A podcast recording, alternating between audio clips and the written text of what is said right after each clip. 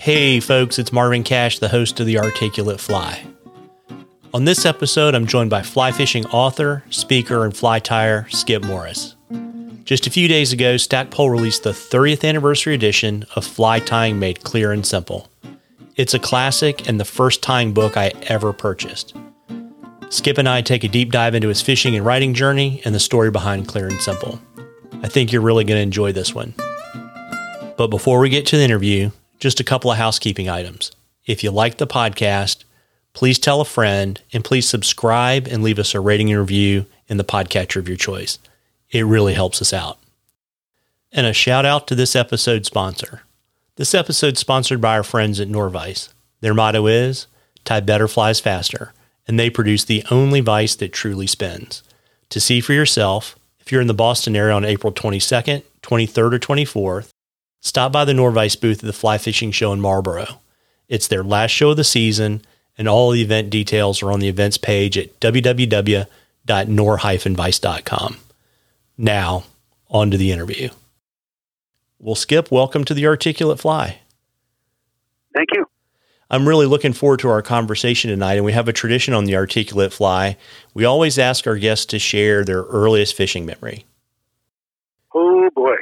Well, I'll tell you this: I uh, my father was as as uh, fanatical about boats as as I became pretty young about fishing, and uh, so I ended up around the water a lot. And plus, I, I grew up on a a place that became very swanky after we moved there, Mercer Island in Washington State. And so I could walk when I got old enough to walk a couple of miles. I could walk to the water and fish. So it goes way back. But you know, the earliest I remember actually catching a fish, actually remember catching one, was I believe it was Knott's Berry Farm, and I was about six or five or four or something like that. And there were a bunch of, I think, bluegills in a pond or a tub or something. You could pay a dollar and catch a bluegill. And, and I caught one, and I just went crazy. And I said, oh, my God, can we just stay here all day? You know, Mom said, but there's lots of things to see. And so, all right, you know, I'll go. But uh, I remember even then having that, just that fever, you know, and I, I, I think I caught it literally on a cane pole with a worm or a fish egg or a piece of ham or something, whatever they stuck on there with a bobber. And, and, uh, but I just, I just went nuts and I thought that was amazing. Yeah, that's pretty similar to some of my early fishing experiences too, Skip. When did you come to the dark side of fly fishing? well, um, I've used that term, the dark side, a lot in fly fishing. And usually I'm talking about nymphs and full sinking lines and things that creep people out. But uh, you mean just fly fishing in general, I assume? Exactly. You know, I I really, and, and of course, I'm, you got to remember, I'm older than most of your listeners, I suspect. I, I bet you. Uh, I'm 70, and I'll be 71 pretty soon. So I go way back. But when I was a quite young, I started seeing shows like The American Sportsman and this really quirky one called Gadabout Gaddis, the Flying Fisherman. And uh, I just, I, you know, I already loved fishing. And then I saw that stuff and I saw fly fishing and I went, ooh, amazing. So uh, I eventually, you know, once I matured, with, uh, I started tying flies. That would have been about age 10 or 11. And then it took me a couple of years to get up the gumption to actually put a fly, one of the flies I tied in front of a fish. I just, I don't know what freaked me out about it, but I finally did on one of my little creeks, and I must have been 12 or 13 by then, and uh, that was it. I didn't just immediately give up other kinds of fishing because back then, back in the, when was that been? Gee, early 60s, I guess.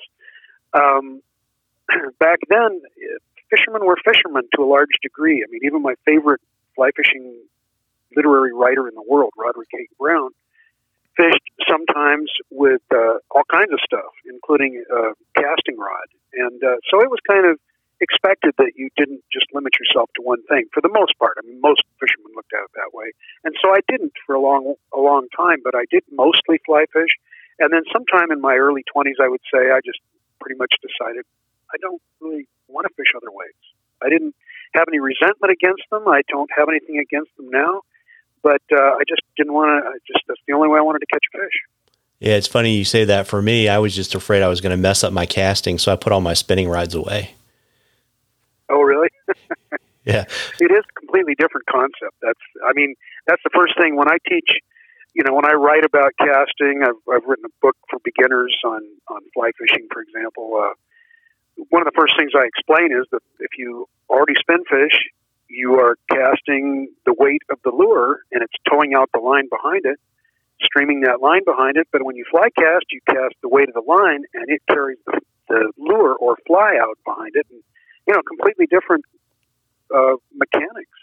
Yeah, absolutely. And so, you know, um, there's been a little bit of water under the bridge since then. So, who are some of the folks that have mentored you on your fly fishing journey? Um, well, I can tell you who my heroes were. That's pretty easy. Uh, Roderick Haig Brown, in many ways, but especially uh, as a literary voice. And I thought it would be easy. Let's see, uh, Joe Brooks, for sure. Uh, I've got one of his books, but I just kind of followed him and read his articles in the magazines like Field and Stream. And who else? There was a guy around Seattle. I kept taking his book out of the library.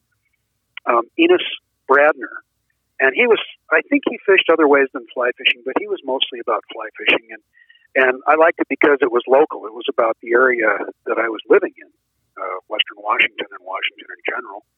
And I think he talked about British Columbia, but Enos Bradner and and then I back then I read uh, actually just about everything I get my hands on once I got going. I once I went crazy about the age of as I say eleven, probably twelve, maybe thirteen.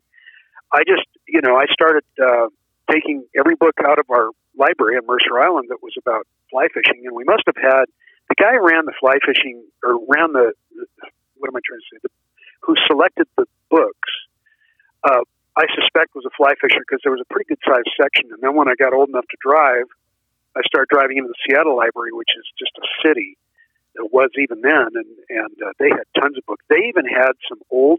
I mean, I think probably 18 books from the 1800s uh, by Frederic Halford. I was able to take those home, which is amazing. The actual books, not reproductions. And they had those old color plates where somebody actually sat there on each book and painted them in. They, the, the outline was printed and then they painted them in. And I got to take those home for a while. And the next thing I went in there and they said, no, you can only look at them here and you have to sign in. And then I did that a couple times and they said, no, you can't get anywhere near them.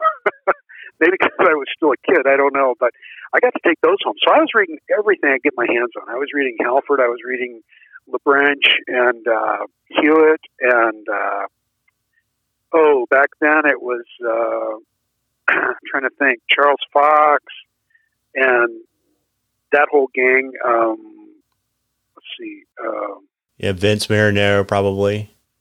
I was just about to say in the Ring of the Rise, yeah, and a modern dry fly code, Vince Marinaro, and others I can't even think of. So actually, once you open that can of worms, I mean, I read everything I get my mitts on. Yeah, that's fantastic, and it's kind of interesting too um, that you started tying flies before you really started fly fishing. You know, most people kind of do it the other way around. Uh, what attracted you to fly tying before you were actually fishing? Well, I just thought it once I discovered it. Uh, again, at a, quite a young age, I I just thought it was kind of amazing, and I wanted to try it. And so um, I believe it was for my birthday or Christmas. I wanted one of these little fly tying kits that you saw in the sporting goods stores, various places, and they got me one, and I just went crazy. And I got to say though, oh my god, I don't know how I tied anything. Um, those vices were stamped out of what my dad used to call pot metal. It's this real soft stuff. It's no pot I ever saw is made out of metal as soft. And they were literally stamped out and each time you tighten it down on the hook, oh, it would shave off a little sliver of the metal. So every single time you try to fly, it would get looser. There was no way to tighten it. And the thing was just god awful. I'd have been a lot better off with a bench vise, but uh, I, that's how I learned to tie. They had some really horrible materials and some kind of hooks that I don't know where they got those. But uh, I tied a bunch of flies, and then I started going to the one fly shop in Washington. And let's see, I think actually I was start ordering stuff online, or not online. No, what am I saying? I started ordering stuff through the mail because back then we had the Herter's catalog, and uh, that went away a long time ago. But they had all kinds of stuff in there for fly tyers. Yeah, very neat. Do you remember the first pattern you tied on your vise? No, I really don't. Fair, fair, fair enough. What do you tie on today? Um, I I have an HMH that I tie on mostly. Uh, it's been a great little vice. I've actually got a couple of them. I'm I'm kind of on the pro staff loosely, so you know, I always I always say those things because I don't want people thinking that I'm trying to hide that fact. But uh, it's been a great little vice for me, easy to travel with, and I use it at the shows and things, and here when I tie it home. Yeah, very neat. Yeah, it's funny. You kind of end up collecting them. You know what I mean? I've got about yeah, I probably got eight or ten. Yeah, very neat. And so, you know, when did you get the writing bug? You know, I've I've had that all along, but it never. The, the virus was there, but it never. virus would be a bad word to pick at this time. Let's just say there was a latent thing for the most part going on. Um, from the time I was a, a little kid, I loved to read really good fiction. I mean, the great stuff. You know, Hemingway, Faulkner and uh, I didn't read it a lot, but went, but I loved reading it, and I did read it, and I went for a, an English degree in at a university, and I got it, and uh, but I didn't really work hard at writing. I've worked at writing ever since my first article came back. It came out back in about 1984 in a magazine. That's when I kind of got half serious about writing. But you know, honestly, it's it's such a monster. I mean, writing is is like it's like any of the arts. It's like music or painting or it's like fly fishing. It just you you're never gonna you're never going to explore it all or even come close to mastering it all. So you just do the best you can. And about I, I tried hard to be, to write well and write better than well for I don't know how many years. Let's see. My first first book came out in '89. I was working at my writing then, and then about eight years ago, I quit music. I'd been a professional musician that whole time, and uh, I just put the guitars away and decided I was just going to devote all that time to writing and, and more, and just see, you know, how can I make, push my writing up uh, one notch after another, and what what is it that Hemingway did that I that I'm not doing, and it's been an amazing journey. So I guess I, I got semi serious about writing way back in '89, um, but I got dead serious about it about eight years ago. Got it. And I know you've mentioned Hemingway. Who are some other writers and authors that you like to follow? Um, my favorites, and in fact, uh, this gives me a great opportunity to mention that I that I'm, this Saturday I'm going to teach another uh, writing Zoom on writing online Zoom writing class. I've been doing that called Becoming a Fly Fishing Writer, and in that I do mention a quite often I use quotes from my favorite writers, so it's easy to think of who they are. But I love a Southern writer, a Louisiana writer named Tim Gautreaux. Love him, writer of fiction. Uh, Haig Brown, I've already mentioned. Uh, let's see, um, Ha Jin, who is a Chinese American writer, who's kind of amazing. Uh, after that, it's uh, just kind of a mishmash. I mean, there's there's one writer who hasn't written a whole lot, but I, I love his essays. Um, and his name is Gordon Grice. Um, there are some other great essay writers. Um, some of them are fiction writers as well. Joyce Carol Oates has written some wonderful stuff. Um, you know, honestly, there are just so many amazing writers out there that uh, I'll never come close to reading all the stuff that I could read and would thoroughly enjoy and could learn from. No, it's kind of funny. I probably buy six books for every book I get through, right? So that happens. Yeah, I hope they're my Yeah, well, I've got, I've got actually, I've got several of yours. I, I, I was uh, double checked when I was doing research, but you know, it's also funny too because I love used bookstores just like I love um, old record and DVD places, um, mm-hmm. and so I'm always kind of uh, scrounging around for uh, for neat stuff there. And you know, e- even though you know you say you've only kind of really drilled in in the last seven or eight years, you know, you've written I don't know twenty five books, give or take. Yeah, I think it's 19 or 20 with with real publishers and, and several more uh, that I've self published. So yeah, yeah, so right. yeah, so quite a few. And I was kind of curious because um, I love talking to to authors. Did you have any you know editor or publisher that kind of jumps out that was kind of particularly impactful on your development as a writer? Well, you know, for so many years I wrote for Frank Amato Publications, um, and my my first book was with Nick Lyons, and which has sort of become Skyhorse. That was clear back in '89, and uh, then after that, I did a whole long string of books for Frank Amato Publications, and that's that's where I really developed and got you know, whatever name I developed, that's how I developed it. And now I've been, they've kind of backed off of doing books, and I've, uh, about that time, I'd always talked with Stackpole, so I've been publishing with Stackpole. Um, I mean, really, my formative years as a, I'm trying to think of the word for it, let's we'll call it how to, uh, how to writer of fly fishing stuff would be with Amato, I would have to say. Got it. And so was kind of Frank the editor, or were there other people at Amato that kind of worked with you on your books? Oh, it, it varied. I worked with different people who who did the you know the copy editing and worked with them, and that's kind of always the way it is. Uh, sometimes you don't even know who it is, but Amato was such a small. it, it's a family run company, it, it, a small publisher that you you know you knew everything. So it, I, I always knew who was editing, and, and it would usually be a fairly personal thing. We would talk on the phone, all that, instead of being sort of some of the big publishers. They they keep you sort of distant, and they don't let you know who is on the other end, and you you only communicate through uh, through drafts of the manuscript. Yeah, interesting, you know, because I can remember I've been a long time subscriber to Fly Fishing and Fly Tying Journal, and I can remember kind of back in the old old days, I guess, there would be the catalog for the books. Um, and I can even remember, I think when I first got my subscription, I think if you got a multi year subscription, you got to pick like two or three. So um, wow. I, I, know that was, I think that really, really big, you know, that fly tying encyclopedia that they published. Um, it was huge, like a oh, co- bench side reference. Yeah, it was like a coffee table size book. I think I literally got that um, for subscribing. Oh wow! Yeah, yeah that's a hundred dollar book. Yeah, so you know, kind of good stuff. Um, but uh, it's really interesting, and I'm always curious too. I always like to to ask um, creative people, you know, in, in terms of writing, do you like to write a little bit every day, or do you kind of write in spurts around assignments, or how do you like to do it? Um, I'm always have been.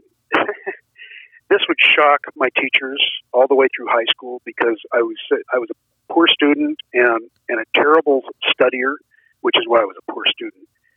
Um, they would they would just be shocked to hear this, but I'm I'm actually really uh, really I'm quite organized as as a writer and a producer of things and uh, of projects and. Uh, I get up in the morning and I have a whole process that I follow at least five days a week, typically, uh, sometimes six, uh, where I get up, wake up by looking at the internet, but for a limited period of time, maybe 10, 15 minutes, and then uh, look up look up email, that kind of thing.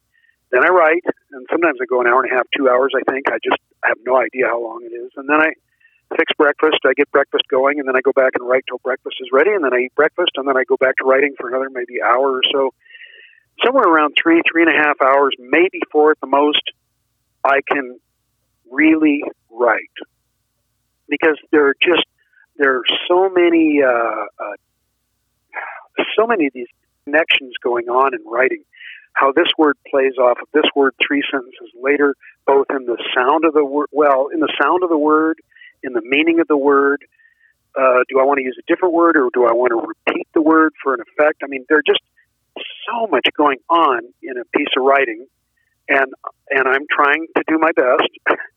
and so, uh, three hours after that, I just I just stare at the words, and I can't write anything worth a darn.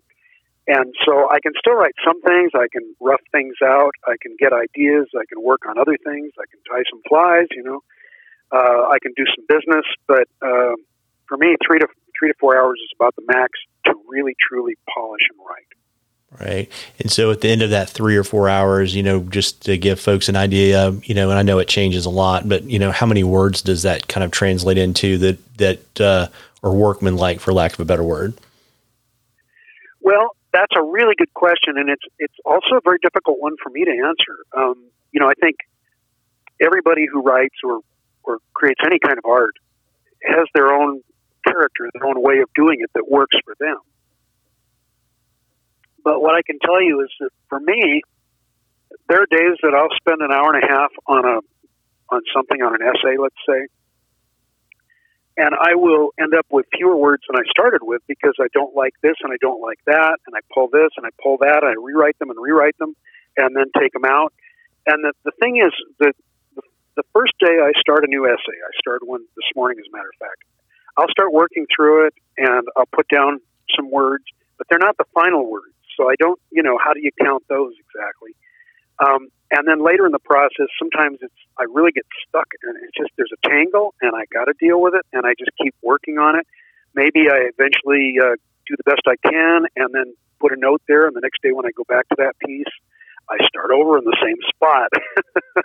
so it's really hard to say how many words a day. Now I did have an assignment uh, about two years ago. A book came out um, that I wrote and did did the book with Carol, uh, my wife, who's a photographer and illustrator. And it was a big project. It's a thick little book. Um, it's called 365 Fly Fishing Tips for Trout, Bass, and Panfish.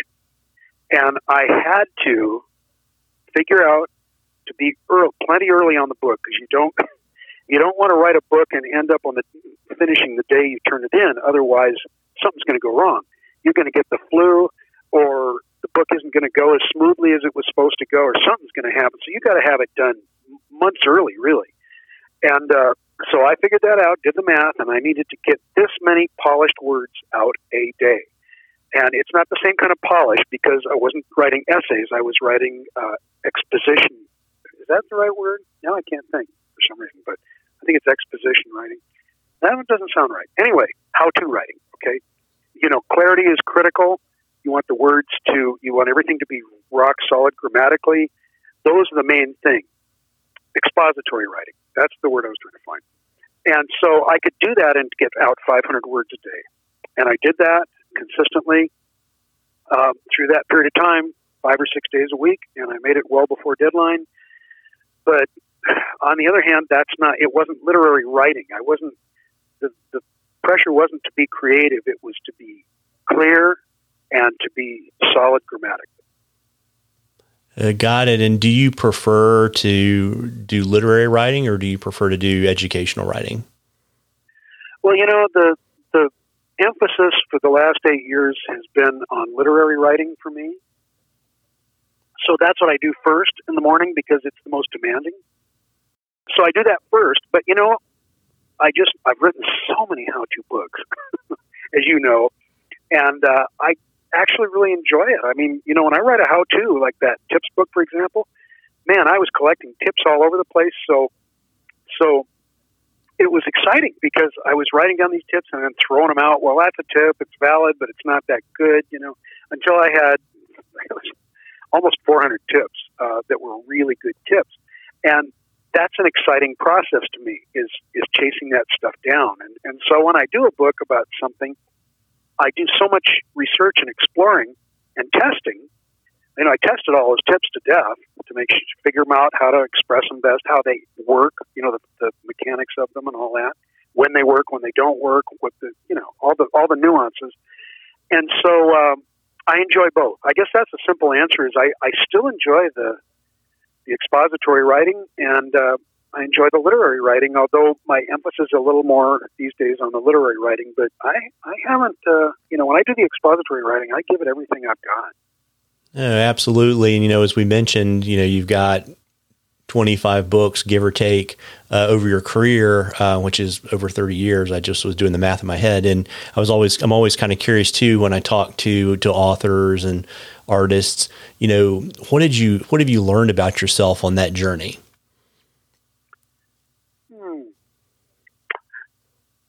You know, I, that's a good question. Uh, it's a good question. I'm trying to think of a good answer. I mean, I I. Uh, you know, you're going to change in 30 plus years. Absolutely. Because my first article came out in 84. So, you know, I don't know what that comes out to. That's going on 40 years. But um, I learned discipline. Definitely learned that because you, you work with the magazines. Actually, you work with the magazines or the publishers, either one. And Frank, Frank Amato was real flexible with the books.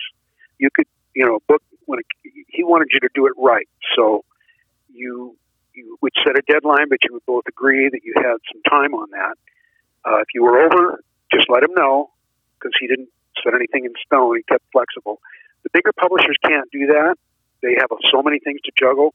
They have to be on on schedule, so you agree on a deadline, and then you darn well do meet that deadline. It's just it's live or die. It's it's uh, it's your reputation on the line, and it also is just it's only fair because so many people are depending on you.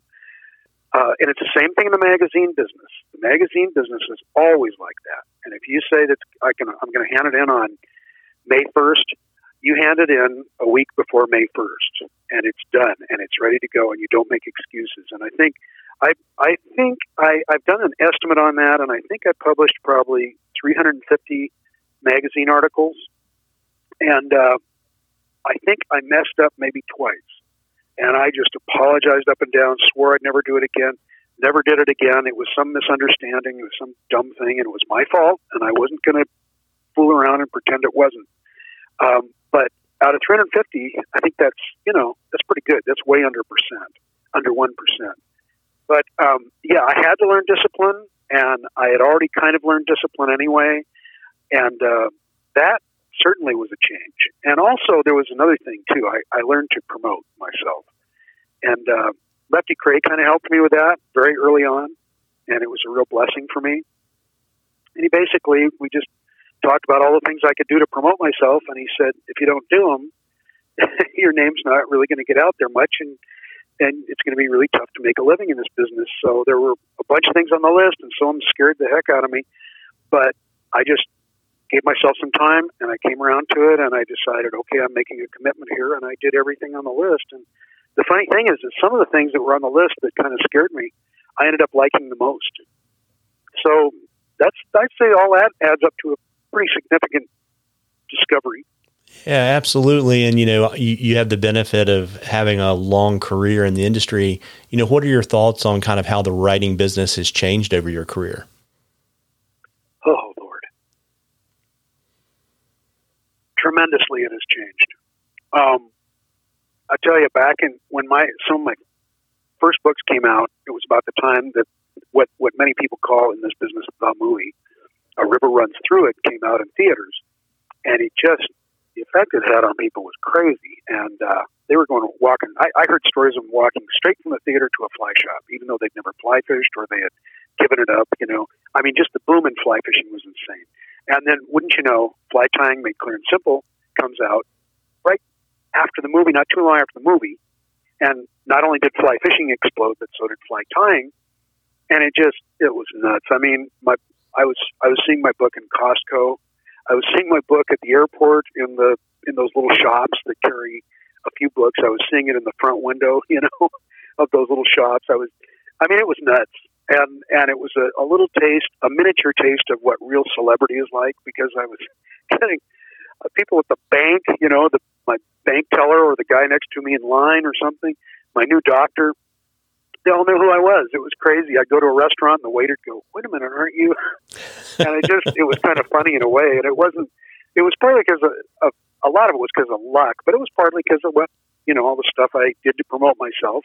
I was already doing that, and uh, and it was because fly fishing had just absolutely exploded. I'm sure there were a lot of people who would get recognized too. It wasn't just me, but but uh, fly fishing books were just hot, hot. And bookstores, I had bookstore owners tell me, uh, you know, I can't get enough fly fishing books in here. They just go flying out. As soon as I put them on the shelves, they're up at the front desk and somebody's buying them. But that was the 90s. And then the, the big change came when the internet took off, which I would say was probably the late 90s, wouldn't you say? Yeah, that's probably about right. When it really got going and you didn't have to sit there for a half hour waiting for what you put in to come up. Um, when it really got going, then people could, you know, expository stuff, how to stuff really changed because people could go online and they could find five different ways to tie a royal coachman or, or, and then YouTube came out and then they could find 12 more. And, uh, you know, it's just, it's life. It's the horse and buggy went through the same thing. you don't see a lot of those anymore. But uh, fly fishing books and fly tying books, they still sell. People still buy them, that's for sure. And, um, they have to be really focused and they have to be good. You can't make a mediocre book and expect it to have pretty good sales. It's gonna it's gonna die. It has to be a real good book, and it has to be the information has to be real good, and uh, it's it's just a much more competitive market, and the sales are way down from what they were, even for the best, even for the top selling books. They're they're way down from what they were back then. Yeah, it's interesting. I mean, that whole, um, you know, competition with free content, it seems to have really uh, made it incredibly difficult to make a living as an outdoor writer. Yep. Yeah. That's really true. And the magazines are, you know, I hope they stay around, some of them, but um, I think the literary ones like Gray's and the Drake and uh, Fly Fish Journal, I think they'll be around, but the ones that are how to uh, have a challenge. And so, a couple of them have, big ones have gone in the last two, three years. Yeah, absolutely. And so, you know, if someone wanted to become an outdoor writer today, what advice would you give them?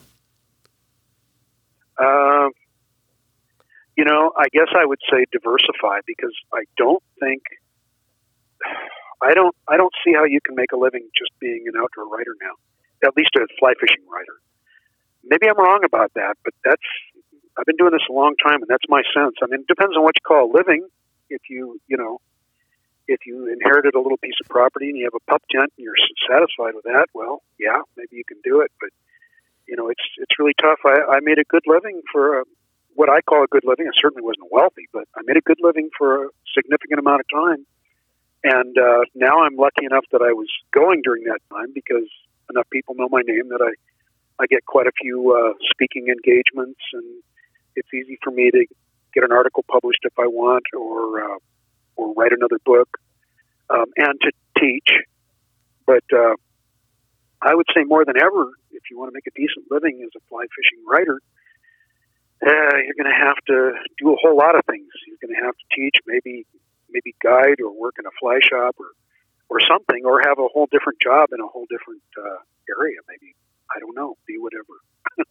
a golf pro or a CPA or a, or a rodeo clown or something. there you go. And, and, you know, we talked about it uh, a little bit earlier in the interview, but you know, Fly Tying Made Clear and Simple is, you know, it's its 30th anniversary. And, you know, middle of April, it's getting ready to be re released by Stackpole. And I was really kind of curious, you know, if you could tell us a little bit about how the book originally came to be. Yeah, that was my not my first book, but it was my first fly tying book, and I believe it was the first all color fly tying book, which is hard to believe now because there have been so many since. But um, yeah, that thing just went mad. As I was telling you, that's the one that I was seeing everywhere. And uh, what what I did for that book, I you know I had it in my head, which I was probably right uh, to take it that way, but I thought I've got this contract for this book, and if I don't, if it isn't a really good book, maybe I'll never get another contract. So is what I want to do for a career. I need to make this book the best it can possibly be. And I just worked on that book. That was all I did. I mean, I was still a part time musician, but just part time. And so I was doing that. But otherwise, I was working on that book every day, uh, figuring out uh, how to make the flies in the book, um, the, the instruction the clearest it could be, and make the flies the easiest to tie that I could make them for my readers. And so I actually got a couple of guys. I picked up a couple of guys, uh, both musicians. One I worked for, the other I worked with. One is a keyboard player, the other a trumpet player. They both had the last name of Davis, and they're both named in there. And neither of them, they would tell you this themselves, neither of them was a gifted fly tyer, and that's exactly what I wanted. No experience, no natural gift, and with only words, I went through every fly with one guy, took copious notes, and I would try to describe it, say, well, okay, what if I describe it this way? Does that make sense? Uh, no, I still don't understand. So I'd try saying it another way, and then, you know, bingo, I get it. Something would click, and they would go, oh, I see what I'm supposed to do. They would do it. I would take my notes. Um, then we'd go through the fly. They'd go home. The next guy would come over the next day or a couple of days, and we'd work together and I would still have my notes and I'd test them out on him and he'd go, no, I don't understand that. And I go, well, he did. And so we, I tried changing them a little bit and then he'd get it and I'd change my notes. I'd add something new in, all handwritten notes back then. And, uh, I did that through all the flies in the book so that even if, so I figured if I could get the instructions so clear that without the photos, people, and without seeing me do it, somebody could tie these flies you know, with that kind of, with no experience, that the book would work. And then I also had a list of things to do if you're having trouble. So after each step in the tying, you you do you know for example you you dub, but maybe you have trouble dubbing. There's a little section called problems, solutions, and suggestions, and there will be a numbered list that will say, okay, if that didn't work, try this, try uh, this, try this. These are all things I tested with these guys and tested myself afterward. And so there are all these ways to back out of the pro- a problem if you run into one. I just wanted it so that people couldn't go wrong. And so it, it was a tremendous to do that book. It's only 80 pages, but it's full of color photos. It's full of those problems, solutions, suggestions sections, and uh, it's full of it is full of photos and captions and instruction. And uh, you know, I, I guess what I would say is I did my best. I can always say I did my best. I think I'm a much better writer now than I was then, but I worked very hard then to make the writing clear and understandable, and I think I think that comes across.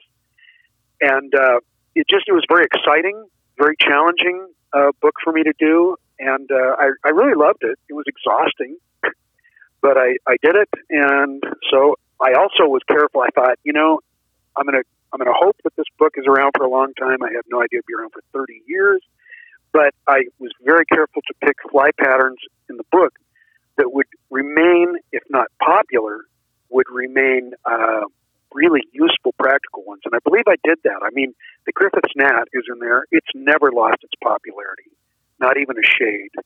I still think that one of the best flies around is the uh, Light Cahill parachute, and that's in there.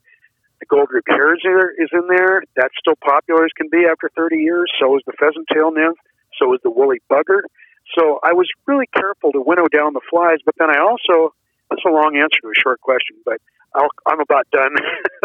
but I really had to think also about which flies are going to be the best to demonstrate different fly tying techniques and to work progressively from no experience and then build on your experience from each fly as you move on to the next fly. So it was quite a challenge to pick out the flies and do the whole thing, but uh, I'm glad I did it the way I did it.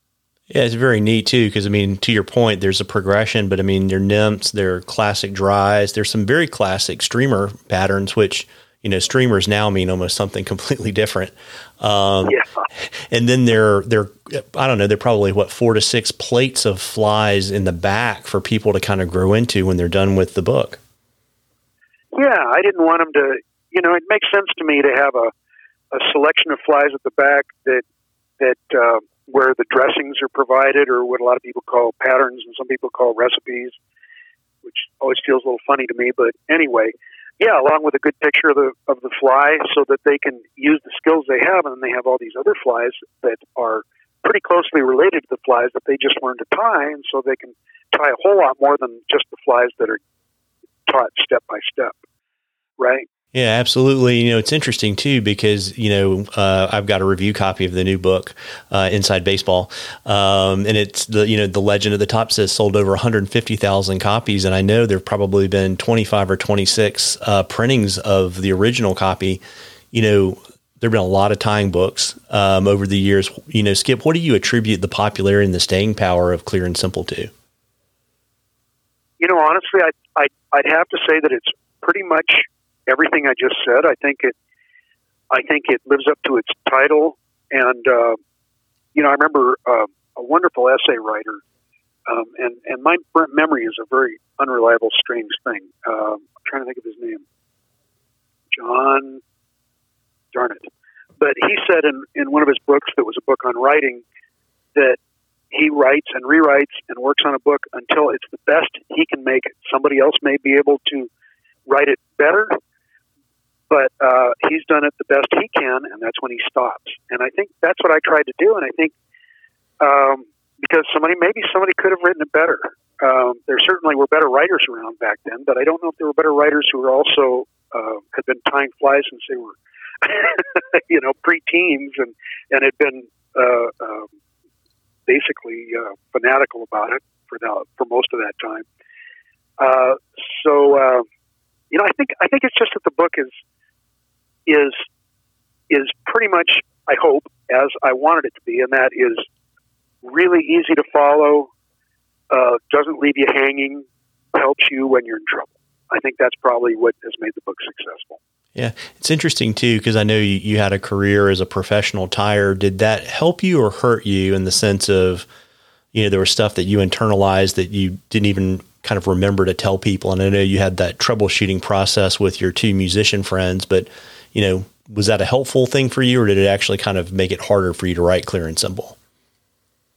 No, I don't. Commercial tying, I don't think harmed harmed my instructional abilities. You know, I, I think the thing about um, commercial tying is you you start to uh, you at least for me, and I think, and I, I know one other commercial tyer I would say this about, but you start to lose touch with reality. I mean, it's you're tying so many flies. You walk in.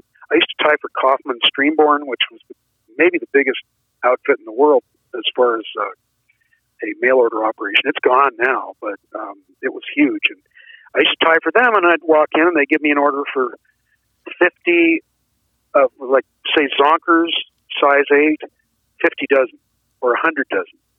And I'll, I'll tell you, you get really good at tying size eight Zonkers after about the first three dozen. But uh, I don't think it hurt me, and it, it taught me things. But I, if I if I had done that from then up till now, full time, I would need a lot of therapy. It's really weird thing to do for a living, and it's really tough on your brain and your psyche. Um, no, I don't. So I know I don't think it hurt. Um, you are absolutely right. That's one of the hardest things about instruction for people who have done something for a long time. I believe. I believe that is true. Is to not forget what it's like, to not know what the heck you're doing, to start out just completely lost. And when I write books for beginners, which quite a few of mine are, um, you know, the, the survival guide for beginning fly anglers is truly for beginning fly fishers. And uh, same thing with Clear and Simple. That is a huge um, goal of mine is to tap into that beginner thing. In fact, when I did uh, the the uh, the book for beginning fly fishers, survival guide, I also had a, uh, a I'll call him a test subject instead of a guinea pig, but I a guy who had never fly fished, and I I did the whole same thing I did with Clear and Simple, and I took him through the book step by step, explaining things, casting, tying knots, the whole thing, without actually doing it or showing him or letting him look at pictures. And that I think is the best thing I could have done. It tuned me in so well to what a beginner, to what's their what their mind is doing, what what what they're uh, what they're feeling, and what they're going through, and that's such a help in writing something uh, how to stuff because oh, it's so easy to think everybody knows how to tie a whip finish, or everybody knows how to make the pinch, or everybody knows what a back cast is. You you can't do that if you're writing for newcomers.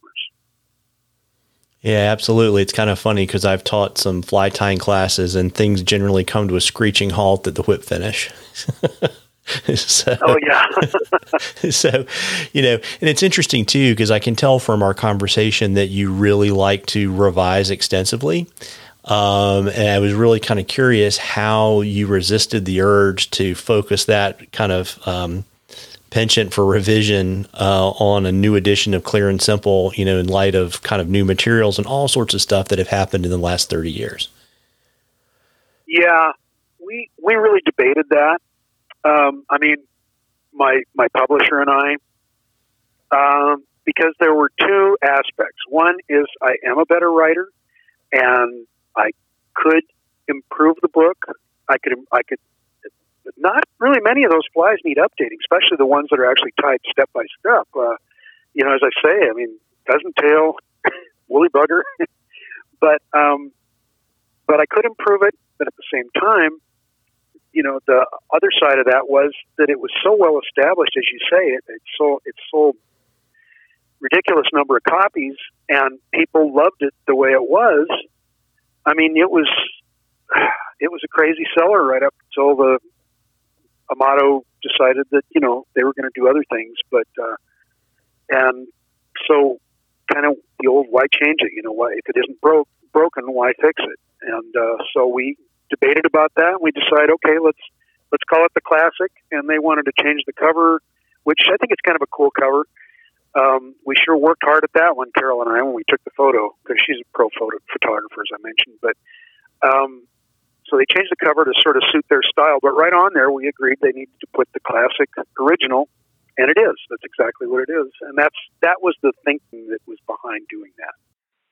And we mentioned before we started recording that you know the original um, was spiral bound, and even though this edition is not, the way that it's the binding works, it will behave just like a spiral bound book. Yeah, um, I would have liked to have seen that on the cover, but but their philosophy, which I can understand from an artistic perspective, was you can get a cover cluttered with stuff, and, and it just loses its, its it, it drains a little bit of the force of the of the artistic quality of the, cover, and so that's fine. But it I wanted to it right on there lay flat binding, which means that the pages are attached to a backing which is separate from the spine of the cover. And so if you do lay it flat, that flexible uh, backing just bends and the pages can lay flat. So you can literally lay the book out open flat and it won't harm it. But um, it doesn't say that. You just kind of have to figure that out on your own or have to have listened to this interview. There you go. And uh, talking about tying stuff, you know, you're a professional tyer. You've written a lot of educational books. Uh, for us mere mortal uh, fly tyers, um, you know, Skip, what are three tips that you would uh, you could share with us to help us up our game at the vise? Okay, well, I'm pretty mortal too. If I'm tying a fly in a hurry, it can be pretty ugly. If I'm tying a fly fast to get out out the door and catch some fish, I can I can get pretty sloppy, but um, I have taught and a, a ton and written a ton. Uh, the the first thing I would say, and I have asked a lot of people who have also written fly tying books and articles and who teach fly tying, they almost always say the same thing. I say I, I ask them, "What's the first thing, the most important thing you would tell fly tyers if uh, you had to tell them one thing that would improve their tying?" And they say it different ways. They'll say, uh, "Leave room for the head. Don't crowd the head." You know, um, it's basically, you know, most of our flies, especially trout flies, have a tapered thread head. And if you don't leave a space for that, typically it's going to be about the length of the hook's eye. Behind the eye, it can have it can have a layer of thread on it, but basically no materials on it. If you don't leave that space, then building the head without having the space to do it is going to be slow, sloppy, the head is going to be ugly, but even more important, the head is going to be unstable. It's it's likely to fall apart and fail, and the fly is going to un- unravel. So you leave room for the head. That's all you have to do. And then when you go to make the head, you've got a space to do it. It's going to be neater, quicker, uh, stronger, and faster. Which I guess quicker and faster the same. But anyway, it's going to be better in, in every every way. And so that's the first one. Um, I, I have noticed that beginning fly tyers, especially, they are uh, kind of um, too casual about proportions. And if you don't mind, I'll give a little plug to something, but it's something free. Is that okay? 100%. Okay. Um, on our website, and you just put Skip Morris fly tying into Google and it'll come up, there is a free fly proportion chart. And all you have to do is go in on the opening page, click on it, and you can print out all you want I spent months on that thing. It's free. And I did it because people need that. Because uh, proportions on a fly are really important. They can mess up the way it rests on the water, whether it, so it doesn't look like the insect it's supposed to look like, the way it moves in the water, whether it hooks fish or not, or holds them or not. Um, just all kinds of problems. And this, I think, is especially true, probably more than any other kind of fly. It's true of trout flies. So I made up this fly proportion chart and so go get that and then pay real close attention to it. I, I researched the heck out of that. But um, my point here is that um, be circumspect about proportions in your flies because they really are important. I mean, don't be neurotic about it, but just measure using your scissors like calipers, your scissor blades, and then often double check so that you've got the tail right length, the legs are right length, the abdomen the right length, you know, the wings in the right location, that kind of stuff. That's all what we call proportions, and it's it really does matter. Uh, what would be the third thing? You know, there's so many things. When I teach flight mean, there are just so many things I, I can tell people.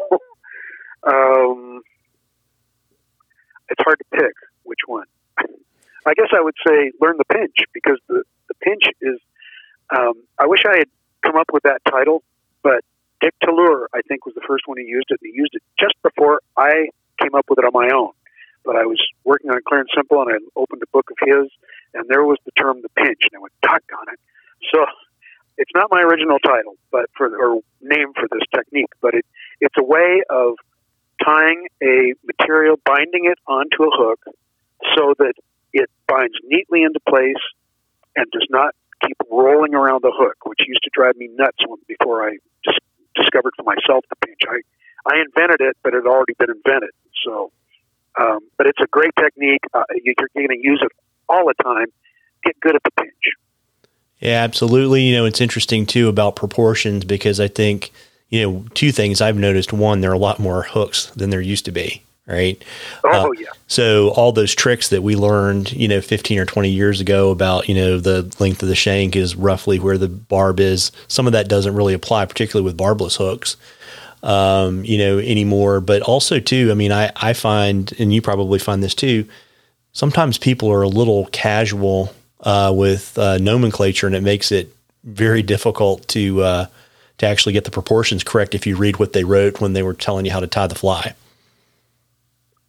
Oh yeah, um, well yeah, that's one of the tricky things about about writing a, an article or a book is you you have uh, you have to carefully define a term if it's especially if it's a well, if it's a term you're going to use and it's it's important, then you have to be careful about defining it, and then you have to be consistent about how you refer to that, how you use, you know, in using that name and not using a different term for the same thing, because now the the the reader has got it in his head or her head that this is what you mean when you say the pinch. But if you call it something else later on, yeah, you just mess them up. They go, well, is that the pinch maybe, or is he talking about something else? I don't know. Um, one of the best things that happened to me as a as a writer of how-to books was to learn uh, in the through the how-to books of my time, and uh, some of those went way back. You know, I mean, when I was learning in the '60s, early '60s, up mostly through the '60s, when I first learned my basics um, of of everything, fly casting, fly tying. Some of the books were pretty awful and and it would just be like they drop into a foreign language. Might as well have dropped into a foreign language for a paragraph because I didn't know what the heck they were talking about, and and it illustrated to me what needed to be done to make a book or an article or just writing actually that was clear that made its point. It was it was you know I've, I've always I believed that for a long time as a musician. I always felt um, because I taught at a college and uh, taught in a music store and taught and taught and wrote for a jazz guitar magazine. And anyway, one of the things I really learned for myself, and I often told my students, and this is true of fly tying and everything else, uh, fly casting, is pay attention to the bad stuff. In other words, if you want to become a really good writer, read great writers, analyze them, really tear their stuff apart, spend a lot of time with them, but also read weak writers. This is nothing against those writers. I don't want to be critical, but some writers write horribly, and you learn so much, or I do, from them. And the same thing is true with fly tying instruction or in music. You hear somebody who's got a time, a time problem, they're not locked into the beat, and you go, oh my God, that's why it's so important to, to nail your time. You, you just you feel it, you see it, you understand it at a much deeper level, and so you're letting that poor person, you know, uh, suffer so that you can grow. And uh, that's that's unfortunate, but uh, you know it's reality. You can't go up there and tell them, "Hey, I learned something. You want me to tell you about your time?" He's not going to do that. He's going to be punched in the face. So, uh, but but yeah, um, those books were so helpful to me, and I think I also had this advantage, which doesn't sound like, isn't going to sound like an advantage, but I have a difficult time understanding. You're not going to believe this. I have a difficult time understanding expository writing when people write instructional writing, it has to be really good for me to understand it. So that actually has worked for me in my own writing.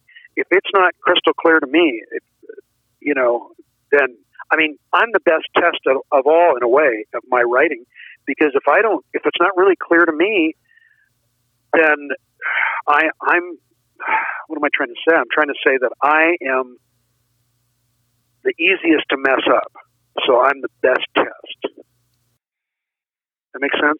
Yeah, it does. It's funny you say that because I'm a lawyer by training, and so um, I get in trouble uh, reading uh, fly fishing and fly tying instruction books because I tend to be too technical and, and analytical sometimes, and I get myself in a lot of trouble. Um, and uh, so I, I, get it. I, I really do.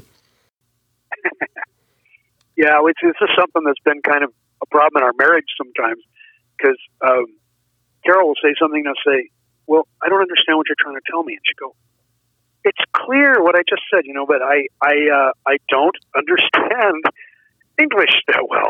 So it helps me to be a, a, I make the best critic in the world for my own, my own uh, rewriting and polishing of my writing. Yeah, very neat. And you know, Skip, uh, as we kind of wind down this evening, do you have any other projects? I know you mentioned one of them earlier uh, in the interview, but do you have any other projects you want to share with our listeners before you go tonight? Let's see. Well, I mean, I'm I'm writing. Uh, I'm I'm working now on another uh, another uh, self-published ebook that I think will eventually go into uh, become a, a print-on-demand book. I, I've got a book that, that went up a few years ago, and I just rewrote it in the last about a year ago. It's a little book called Top 12 Drive Top 12 Nymphs for Trout Streams, and uh, it's done really well as an ebook. So we got it on print on demand, and it's doing really well. Um, and so I spent another year writing a, a, similar book, sort of a sequel, and it's Top 12 Dry Dry Flies for Trout Streams, except that it's really floating flies because it has a lot of emergers, dry flies. But it takes you fly by fly take, through these 12 flies I very carefully picked out, flies you could get in almost any fly shop. And then I provide the dressings if you want to tie them. And then I talk a little bit about the history of the fly, but mostly it's real brass tacks. I, to use a cliche, it's, a, it's, it's about the top 12 nymphs and the top 12 dries, which will be out in the next six months or so, I would expect. Um, very to the point. You know, here's what this fly does. Here's how it works in conjunction with these other flies to fill a niche, and uh, here's what it, where you fish it, when you fish it, why you fish it, which is part of the title actually.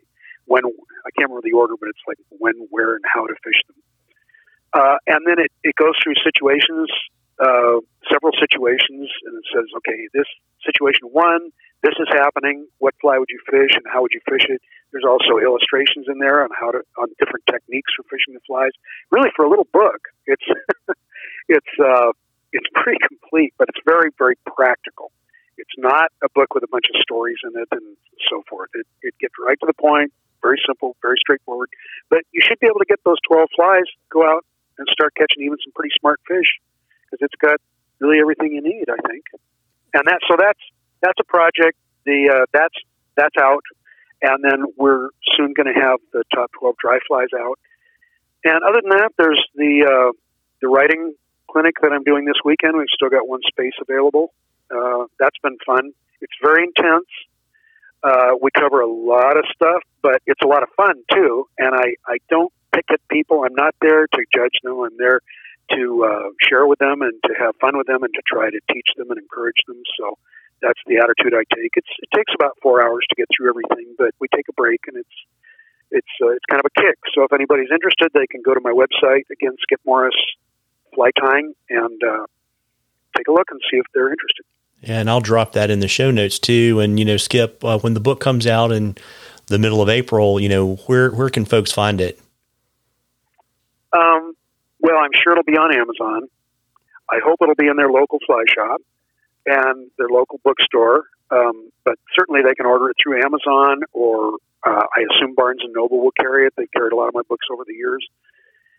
And uh, pretty much anywhere they want to go and get it uh, that, that are that fly tying books are carried, I would imagine that it'll be there. Uh, you know, that's kind of up to the publisher and, and their process. This is, uh, as you said, this is a big, big publisher now. They are owned by a big conglomerate and they have a lot of horsepower. So I imagine it'll be a lot of places. Yeah, and are you going to be doing like, for example, uh, signed copies through your website, or are people just going to have to find you on the show circuit to get a signed copy? Yeah, on the show circuit would be the way to go. Um, because yeah, we don't sell them directly, and in fact, I'm glad you mentioned that because the book will be available, I assume, because they carry all my other books through the mail order house, uh, the Fly Shop in Redding, California, and the other one is Feathercraft Fly Fishing in St. Louis, Missouri. So I assume they will both carry it because they carry all my other books and uh, so that would be a great place to go. Those are those are two real reputable places. I'm very happy to be associated with them. Yeah, hundred percent. You got it. You're covered on both coasts, and uh, you know, Skip, you mentioned your website, but you want to kind of share that one more time, and you know, if you've got any kind of favorite flavors of social media like Facebook, if you want to kind of share those with folks, uh, so folks can keep up with your fishing and your writing adventures, that'd be great.